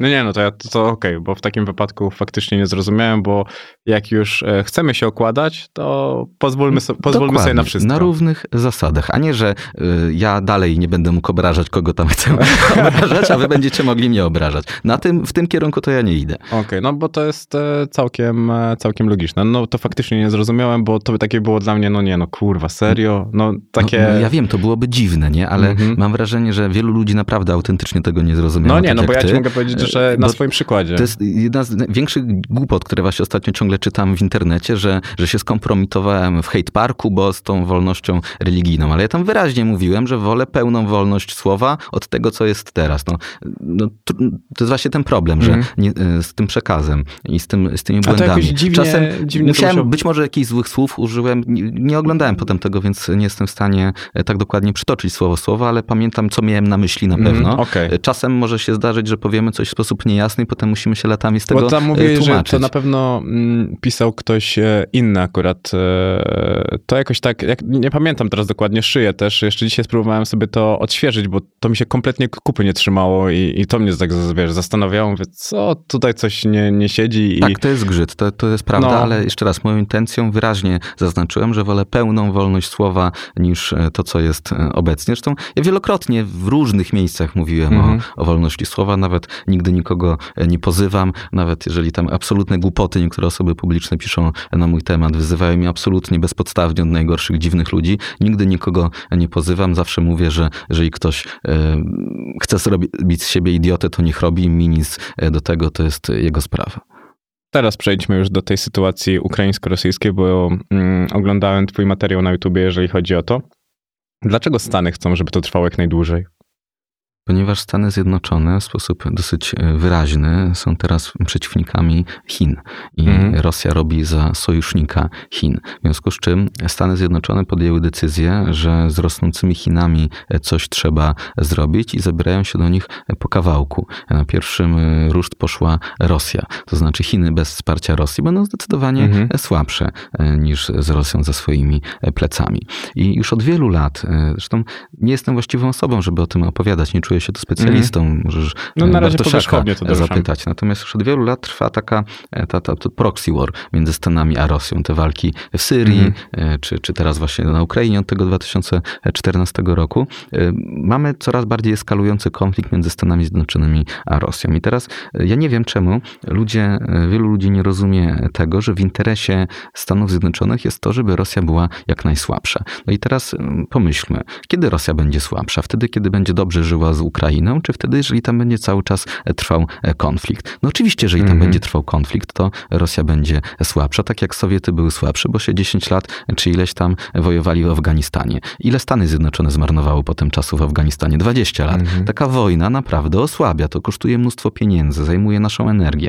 No wyobraźmy sobie, że masz dużą firmę, masz konkurenta inną dużą firmę i tam wy, nie wiem, jest strajk związków zawodowych, albo mają jakiś inny problem z produkcją, albo muszą, mają kryzys wizerunkowy. No to się cieszymy, bo konkurencja ma gorzej. I dokładnie to samo Stany Zjednoczone myślą o Rosji. Im Rosja Mhm. będzie słabsza, tym Stany Zjednoczone relatywnie będą silniejsze. Z punktu widzenia Waszyngtonu opłaca się to, żeby ten konflikt był jak najdłużej. Ja wiem, że to jest nieludzkie, to jest niehumanitarne, ale niestety tak wygląda polityka na najwyższym poziomie, że w tych interesach mocarstw to, czy gdzieś blok zostanie wysadzony, czy nie zostanie wysadzony, niestety nie ma, e, nie ma większego znaczenia. Ja się oczywiście nie zgadzam z takim sposobem prowadzenia e, polityki, Mhm. natomiast on po prostu obiektywnie istnieje. I ja powiem więcej. Z punktu widzenia amerykańskiego, gdyby okazało się, że ta Ukraina od razu padła, to opłacalne byłoby to, gdyby kolejne walki się toczyły na terytorium Polski. Zresztą wystarczy poczytać opracowania, e, opracowania think tanków amerykańskich, gdzie wprost jest przewidziane, że rolą Polski w ewentualnym konflikcie z Rosją było, była rola potykacza. To znaczy Rosjanie tu mają wejść, ma się na nich rzucić partyzantka i mają tu ugrząz, ugrząść. Dokładnie to się dzieje Mhm. teraz na Ukrainie. I miejmy nadzieję, że będzie działo się jak najdłużej, no bo jeżeli Rosja gładko wygra z Ukrainą, to mamy pewien problem. Zaczynamy Mhm. graniczyć nagle y, tam Kaliningrad, potem Mhm. Białoruś, gdzie już są wojska rosyjskie, potem Ukraina i zrobi się nieciekawie, bo kolejnym potykaczem będziemy my, a nie Ukraina. Więc zarówno w, w naszym interesie jest to, żeby Rosja tej wojny absolutnie nie wygrała, pierwsza rzecz, Mhm. a druga, żebyśmy my nie byli na tej wojnie, bo naprawdę wolimy, mimo że bardzo tego nie chcemy, ale bo wolimy, żeby tragedia się działa na Ukrainie niż w Polsce. Ty to świetnie podsumowałeś, jeżeli chodzi o mm, propagandę, bo jest propaganda rosyjska, propaganda mm, ukraińska i mówiłeś o, porównywałeś to do e, 39 roku, o tym jak w Polsce media pisały w tamtym czasie, że tutaj już nam pomagają, że e, niemieccy żołnierze demoralizują, że są źli, że są niedobrzy, że robią takie, srakie, siakie i owakie e, rzeczy i zobacz, jak historia potrafi zatoczyć koło. Jesteśmy naprawdę kawał czasu dalej, a pokazujemy, że stosujemy te same metody. Propaganda się nie zmieniła przez te już prawie 100 lat, zmieniły się tylko środki techniczne Mhm. e, przekazywania tych informacji. E, propaganda była zawsze. Ostatnio, rok temu kupiłem sobie właśnie taką książkę o historii propagandy Mhm. ze Stanów Zjednoczonych. No to Było to fajne. dokładnie opisane, jak to wyglądało w XIX wieku, jak powstawały te gazety, jak to się zaczynało. Mhm. W ogóle przełomem była pierwsza wojna światowa. E, W Stanach Zjednoczonych i Wielkiej Brytanii trzeba było stosować bardzo silne narzędzia, takie bardzo z naszego punktu widzenia była dużo dalej posunięta Mhm. propaganda niż widzimy teraz, bo trzeba było przekonać ludzi do dwóch rzeczy. Pierwsza, trzeba było przekonać Brytyjczyków, żeby poszli na front, żeby poszli Mhm. walczyć we Francji i prawdopodobnie zginąć. To wcale nie było takie proste przekonać Anglika, żeby poszedł teraz umierać, walczyć z Niemcami, a brytyjskiej propagandzie się to udało. I oni zaczęli.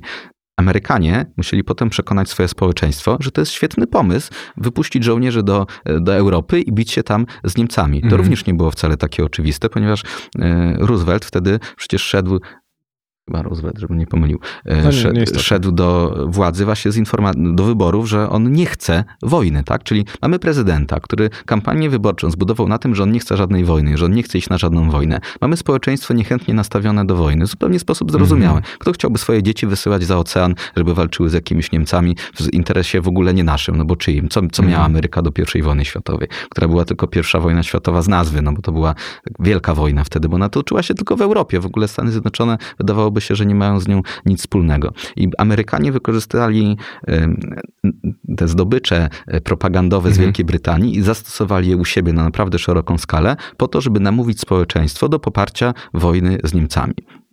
I trzeci, y, ta wiedza znowu została wykorzystana w III Rzeszy przez Hitlera, który z kolei te narzędzia, które dopracowali jeszcze bardziej Mhm. y, Amerykanie, wziął i zastosował i robił propagandę u siebie już na zupełnie kosmicznym y, poziomie i niestety skończyło się drugą wojną światową i tymi tłumami na, na tych y, placach Mhm. niemieckich, którzy spijali każde e, słowo z ust e, Führera, ale to wszystko najpierw, pierwsze idee były z Wielkiej Brytanii, przeskoczyło do Stanów Zjednoczonych i ze Stanów Zjednoczonych dopiero do Niemiec. Co ciekawe, osoby, które e, zajmowały się na najwyższych szczeblach tą propagandą amerykańską, mającą na celu przekonanie Amerykanów do pójścia na wojnę, potem poszły dwiema drogami. Jest jedna książka e, e, tego, nazwisko mi znowu wyleciało z głowy, nie mam niestety pamięci do, e, do, do nazwisk. Zapomniałem nazwiska. Faceta, No. który nauczył się, jak się robi propagandę właśnie na I wojnie światowej, Mhm. bo był w tym urzędzie do spraw propagandy amerykańskim i poszedł w biznes. I potem stał się legendarnym, jednym z największych dwudziestowiecznych e, speców od marketingu. Świetną książkę też zresztą o tym napisał. Naprawdę zapomniałem nazwiska. Dobrze było... Niedobrze, bo to jest ważne nazwisko. I drugi bardzo ważny człowiek, który razem z nim robił tą propagandę, tak bardzo rozczarował się do polityki i demokracji, jak widział, jak się ją robi, że zaczął pisać książki krytykujące współczesną politykę właśnie za ten jej taki e, ulegnięcie e, propagandzie. Mm, to, jest, e, to jest ciekawe. Musisz mi zostawić. Ja to akurat ostatnio sobie trochę, trochę śledzę te, te rzeczy i fajnie jest naprawdę czytać o tym, bo myślałem, że historia potrafi się gdzieś tam trochę jednak przeterminować, ale zupełnie, zupełnie nie. I też był tam taki wątek, który ty mówiłeś właśnie, że my walczymy, że jesteśmy silni, że nie dajemy się, mm, że tutaj stawiamy oporów i wydaje mi się, że ludzie też trochę uwierzyli. Ja nie chcę krytykować jak najbardziej Ukraińców i Ukrainy, ale boję się, że oni za bardzo uwierzyli w swoją siłę, niestety. I boję się tego, e, boję się tego, bo mi się wydaje, że też ten Putin, nie wiem jakie ty masz podejście do tego, ale został zbyt szybko zdyskredytowany, bo to na pewno nie jest głupi gość.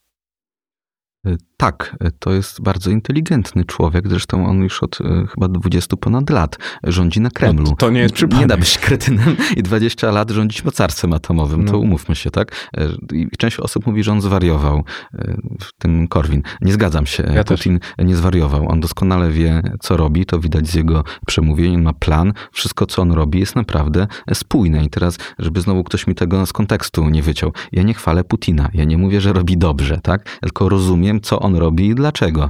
Ale nie, że popieram, po A, prostu to- dostrzegam Mhm. to, co on robi. Zresztą to widać było już, już wcześniej. Ja od jesieni e, powtarzałem, kiedy mieliśmy ten kryzys na granicy z Białorusią, że być może ten kryzys skończy się wojną na Ukrainie, że być może mamy połączenie pomiędzy tym szturmem e, różnych ludzi na naszą granicę z Białorusią, a atakiem w niedługim czasie z Rosji na Ukrainę.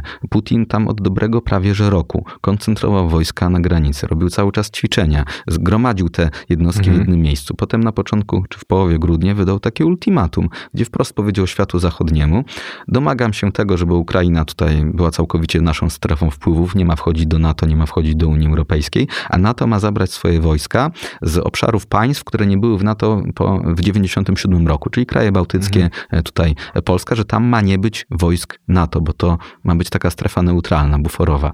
No i NATO i Zachód, Ameryka te ultimatum odrzuciły.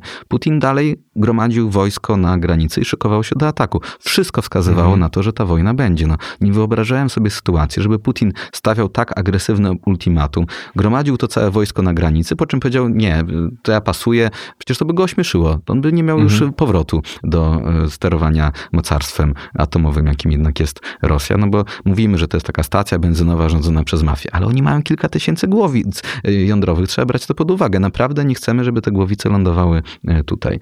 Więc Putin według mnie nie zwariował, przelicytował prawdopodobnie. Mhm. Nie spodziewał się tego, że jego armia e, jest taka słaba. Uwierzył we własną e, propagandę, no bo Rosjanie mają rewelacyjną propagandę, jeżeli chodzi o, A to budowaną od oj, tak, wielu, więc wielu, tu wielu naprawdę lat. są, e, tu są naprawdę dobrzy. I mam wrażenie, że Putin właśnie uwierzył w swoją propagandę. Nie trafiały do niego negatywne raporty, tylko pozytywne. E, Ta kultura organizacyjna Kremla nie jest prawdopodobnie najzdrowsza, podobnie jak i armii rosyjskiej. E, Promowane było właśnie przekazywanie informacji, że wszystko jest dobrze, bo jak coś było źle, to, e, to można było mieć z tego problem, korupcja, złodziejstwo i tak dalej. Więc przelicytował, myślał, że ma znacznie sprawniejszą armię. Plan był taki, żeby w 2-3 dni zająć Kijów, żeby, nie, żeby pozostałe państwa nie zdążyły się oburzyć. No bo nie Mhm. ukrywajmy, gdyby wojna trwała 2-3 dni, świat wyglądałby zupełnie inaczej. Nie byłoby takiej em, skali spar- wsparcia dla, Mhm. dla Ukrainy, nie byłoby takich sankcji. Pamiętajmy, jakie sankcje były po roku 2014 po zajęciu Krymu. Zupełnie rzeczy nieporównywalne z tym, co mamy No nie. teraz. Gdyby, ale dlaczego? No bo Krym został zajęty praktycznie bez jednego wystrzału. Ci ludzie się po prostu poddali i przeszli na stronę rosyjską. Gdyby teraz było coś podobnego, gdyby Kijów wpadł w te 2-3 dni, jaki był plan, to żylibyśmy w zupełnie innym świecie. Podejrzewam, że Zachód w sporej mierze by zaakceptował to, co tam się wydarzyło. Ukraińcy by się po prostu poddali. Ale dzięki temu, że uwierzyli, że się uda, że powstrzymali na, napór przeciwnika Mhm. przez te kilka dni, dzięki temu, że mają naprawdę propagandę na światowym poziomie. To, co robi e, ukraińska propaganda, jestem pod absolutnym wrażeniem. Te, te filmiki, ta, kreowanie tej postaci tego ich e, prezydenta, nawet to, że ukrywają swoje czołgi czy swoje straty, pokazują tylko tę lekką piechotę z, tymi, e, z tą bronią przeciwpancerną. To jest po prostu mistrzostwo. Widać, że tam mają najlepszych specjalistów, podejrzewam, że ze Stanów Zjednoczonych i propaganda ukraińska to jest absolutne mistrzostwo. Ja mam właśnie przez to problem, wiarę w, co, w cokolwiek, że zastanawiam się, jeżeli mówisz, że to mogło być, że Putin miał plan na 2-3 dni, to się zastanawiam, czy Putin nie miał takiego pomysłu, żeby ludzie mieli pomysł na to, że to ma trwać 2-3 dni. Mm, To są ludzie mądrzejsi, ja potrafię po prostu nabrać do tego dystansu, popatrzeć na to. Mm, Wiadomo, że tam się niestety dzieje ludzka krzywda i to jest prawda, e, tylko też na to patrzę jednak e, z dystansem, bo to, co widzę na Twitterze, to, co widzę w telewizji, też e, na pewno nie jest tylko i wyłącznie prawdą. Prawdy, prawdy nie zna nikt, tak mi się chyba, tak mi się wydaje trochę, że w takich momentach nie ma prawdy. Czy prawda gdzieś istnieje, jest obiektywna, rzeczywista? Tam wiadomo, znaczy nie wiadomo, te czołgi gdzieś są, ludzie gdzieś są. Ona istnieje, natomiast nie jesteśmy w stanie niestety jej e, Mm. poznać w tym No, momencie. no, no niestety. A to jest polityczne złoto dla, e, dla PiSu?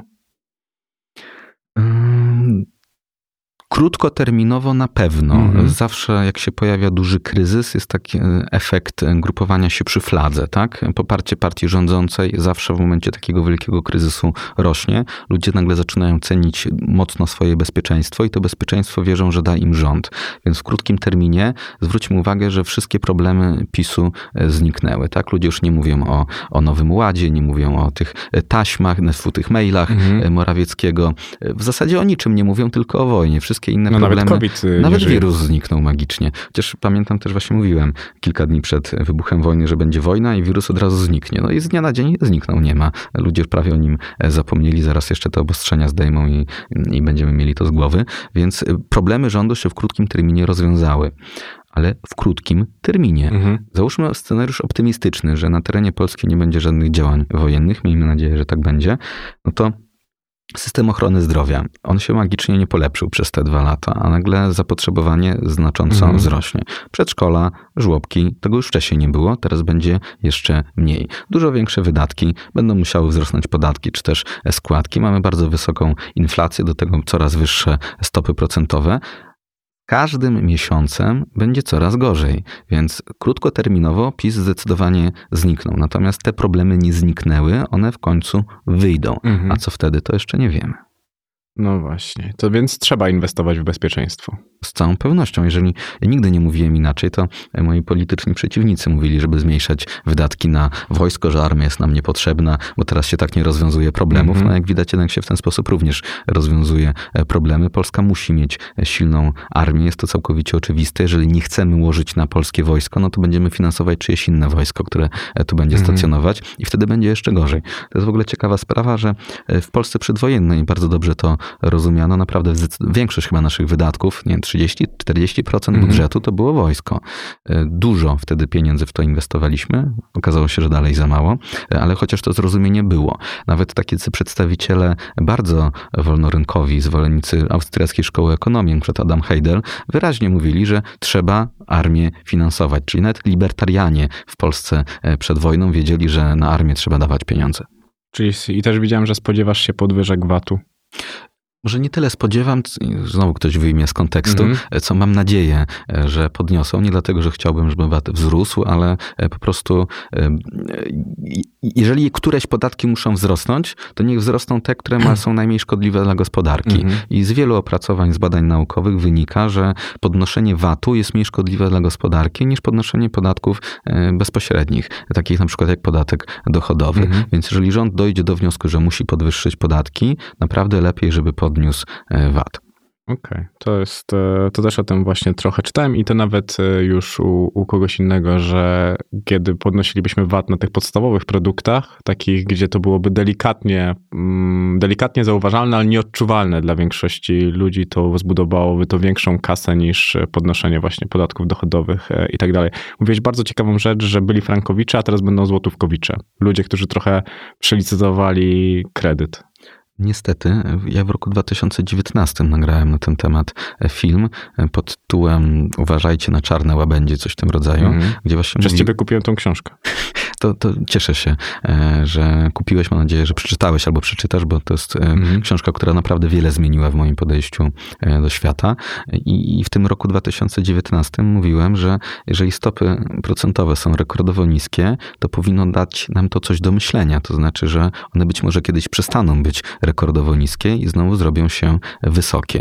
I tak jak ludzie kiedyś boleśnie przekonali się, czym jest ryzyko walutowe, to znaczy, jeżeli zaciągamy kredyt w walucie innej niż zarabiamy, to po prostu narażamy się na ryzyko zmiany kursu walutowego. No i niestety to ryzyko się zrealizowało. Frank szwajcarski stał się znacznie droższy ludzie latami spłacali kredyty i dowiedzieli się, że mają do spłaty jeszcze więcej niż go zaciągnęli, bo w międzyczasie e, kurs franka wzrósł dwukrotnie.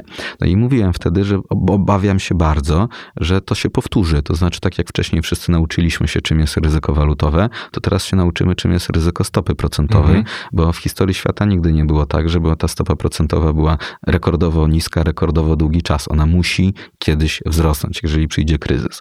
No i przyszedł kryzys i mhm. stopa procentowa wystrzeliła. Na razie jeszcze jest nisko, będzie prawdopodobnie jeszcze wyżej, bo inflacja pewnie przebije mhm. 10% i już y, prezes NBP ostrzegał, że stopy procentowe dalej będą szły w górę. Teraz osoby, które zaciągały kredyty przy rekordowo niskich stopach e, procentowych, po prostu przeżyją szok. No już go trochę przeżywają.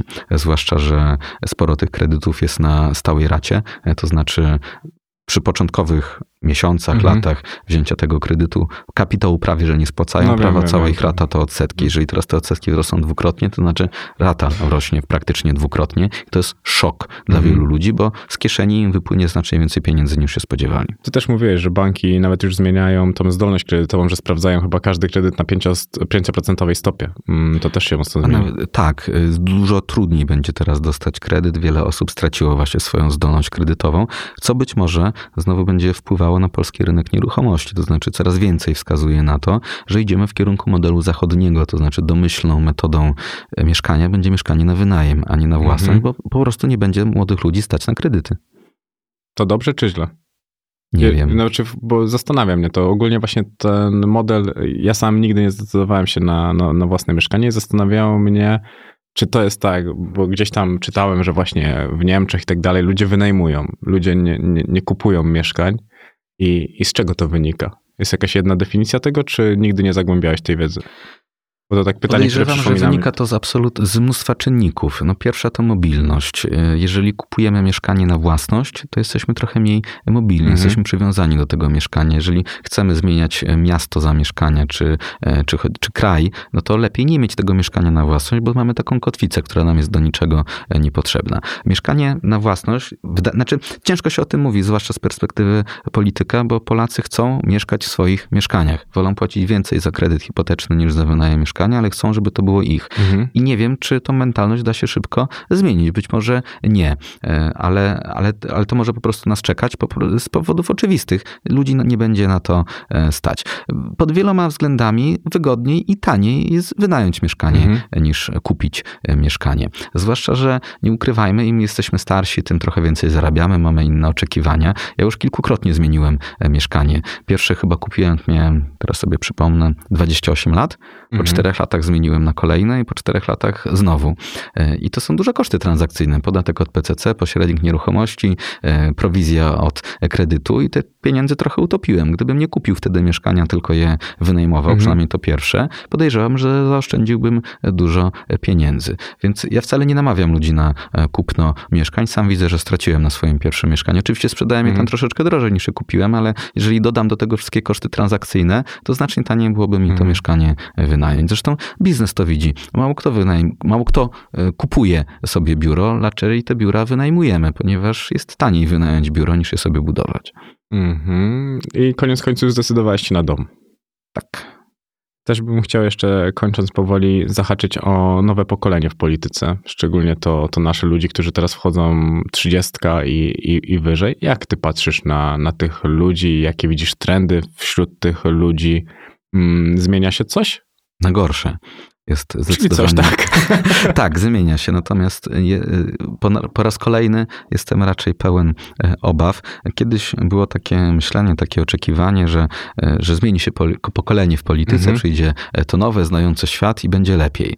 Po czym patrzę na tych ludzi jest zdecydowanie gorzej. To znaczy oni wzięli wszystkie najgorsze cechy poprzedniego pokolenia polityków, natomiast nie mają ich zalet. Bo wbrew pozorom ludzie mający teraz po 60-70 lat mają wiele zalet. Kto poszedł do polityki na początku lat 90.? E, no w sporej mierze to byli opozycjoniści, tak? To byli ludzie, którzy jednak jakiś ten kręgosłup ideowy mieli, bo ryzykując własnym, może nie tyle życiem, ale zdrowiem, czy, czy majątkiem, komfortem e, życia, wolnością, sprzeciwiali się ówczesnej mhm. władzy, tak? Przeszli do tej opozycji, mieli lub bardziej legalnej, przeżyli stan wojenny, jakiś kręgosłup jednak ci ludzie mieli.